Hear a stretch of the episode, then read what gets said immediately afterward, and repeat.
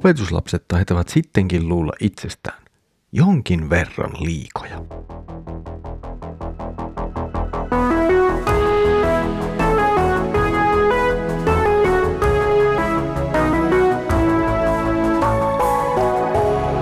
Kirjoitusten pauloissa. Tervetuloa taas mukaan Kirjoitusten pauloissa Raamattu-podcastin pariin. Minä olen Mikko ja katselen teidän kanssanne nyt yhdessä Markuksen evankeliumia. Tosi mukavaa, että olet tullut taas mukaan. Edellisellä kerralla luimme siitä, miten Jeesus oli aterialla opetuslastensa kanssa ja tuon aterian aikana Jeesus sitten ottaa erikseen leivän ja viinin ja asettaa näin ehtoollisen.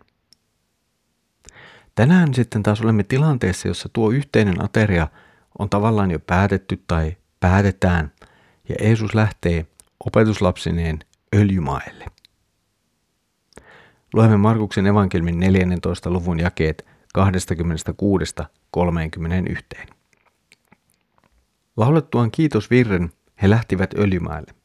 Jeesus sanoi heille, te kaikki luovutte minusta, sillä on kirjoitettu, minä lyön paimenen maahan ja lampaat joutuvat hajalle. Mutta kuolleista noustuani menen teidän edellänne Galileaan. Silloin Pietari sanoi hänelle, vaikka kaikki muut luopuisivat sinusta, minä en. Jeesus vastasi, totisesti, tänään, tänä yönä ennen kuin kukko kahdesti laulaa, sinä kolmesti kiellät minut. Mutta Pietari vakuutti entistä luimmin, vaikka minun pitäisi kuolla kanssasi, minä en ikinä sinua kiellä. Samaa vakuuttivat kaikki muutkin. Jeesus ja opetuslapset ovat siis päättäneet yhteisen ateriansa ja laulaneet sen päätteeksi jonkinlaisen kiitosvirren. Tuo virsi todennäköisesti on ollut yksi psalmien kirjan ylistyspsalmeista ja ehkä ajatellen tätä kokonaisuutta, niin todennäköisesti joku niistä psalmeista, jossa ylistetään nyt nimenomaan Jumalan pelastustekoja. Tämän jälkeen Jeesus ja opetuslapset lähtivät Jerusalemin kaupungin reunalla olevalle öljymaelle, jossa Jeesus sitten jatkaa puhettaan opetuslapsilleen. Jälleen kerran Jeesus puhuu omasta kuolemastaan, joka toki nyt alkaa olla jo aika lähellä.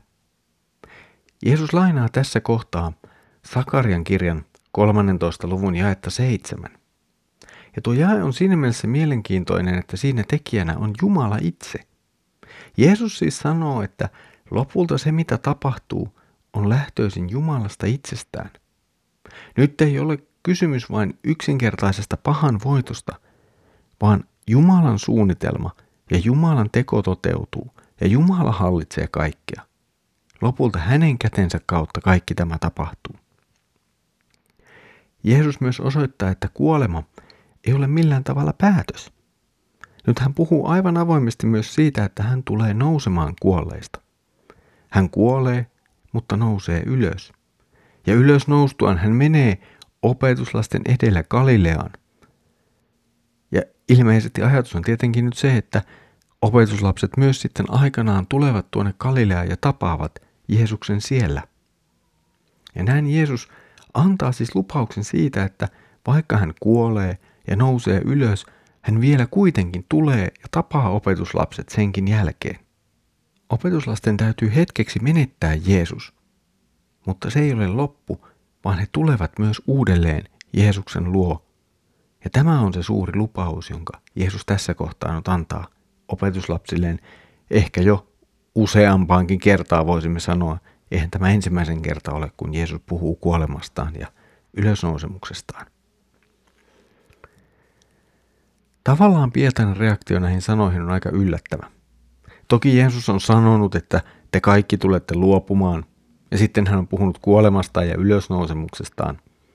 Mutta Pietari ei millään tavalla tartu tähän kuolemaan ja ylösnousemukseen, vaan alkaa tavallaan puhua vähän niin kuin muusta. Pietari alkaa nimittäin vakuuttaa omaa uskollisuuttaan tai oman uskonsa aitoutta ja kestävyyttä. Pietari näyttää luottavan vahvasti itseensä ja vahvuuteensa kaiken keskellä. Ja jollakin tavalla lopussa kaikki muutkin opetuslapset sanovat vähän niin kuin samaa.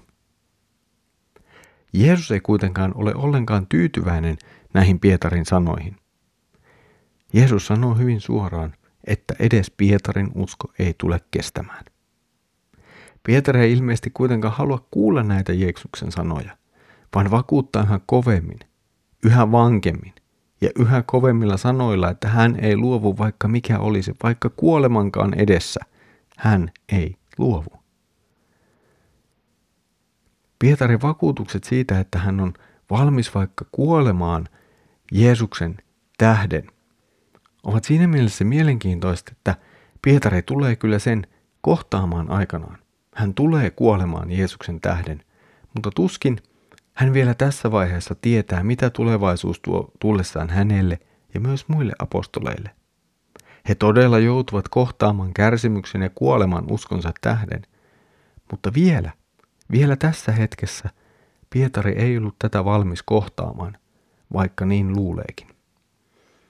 Ehkä oli niin, että Pietarin täytyy oppia tämänkin kautta sitä, mistä hän todella saa voiman kestää, mikä todella antaa hänelle sen, mikä hänen uskonsa luo ja pitää yllä.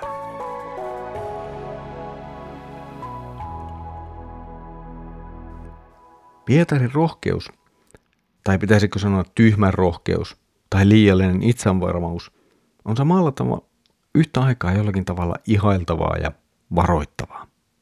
Toisaalta kyllähän mekin saamme uskossa olla varmoja siitä, että Jumalan lupaukset ovat totta ja hän pitää meistä ja uskostamme huolta.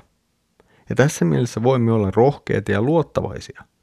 Meidän ei tarvitse pelätä, meidän tarvitse väistää, me voimme aidosti tunnustaa uskomme ja sanoa sen ääneen. Samalla Pietarin liiallinen luottamus itseensä on hyvä varoittava esimerkki. Meidän luottamuksemme ja varmuutemme ei koskaan saa olla meissä itsessämme tai omissa toimissamme, omassa tunnustuksessamme, omassa vahvuudessamme. Pietari jollakin tavalla näissä sanoissaan korostaa liikaa itseään, omaa kestävyyttään ja omaa pystyvyyttään. Ja se on se, mitä ei pidä tehdä. Nimittäin meidän varmuutemme ja rohkeutemme ei ole lopulta meissä itsessämme, vaan se on itse asiassa Jumalassa ja Jumalan lupauksissa.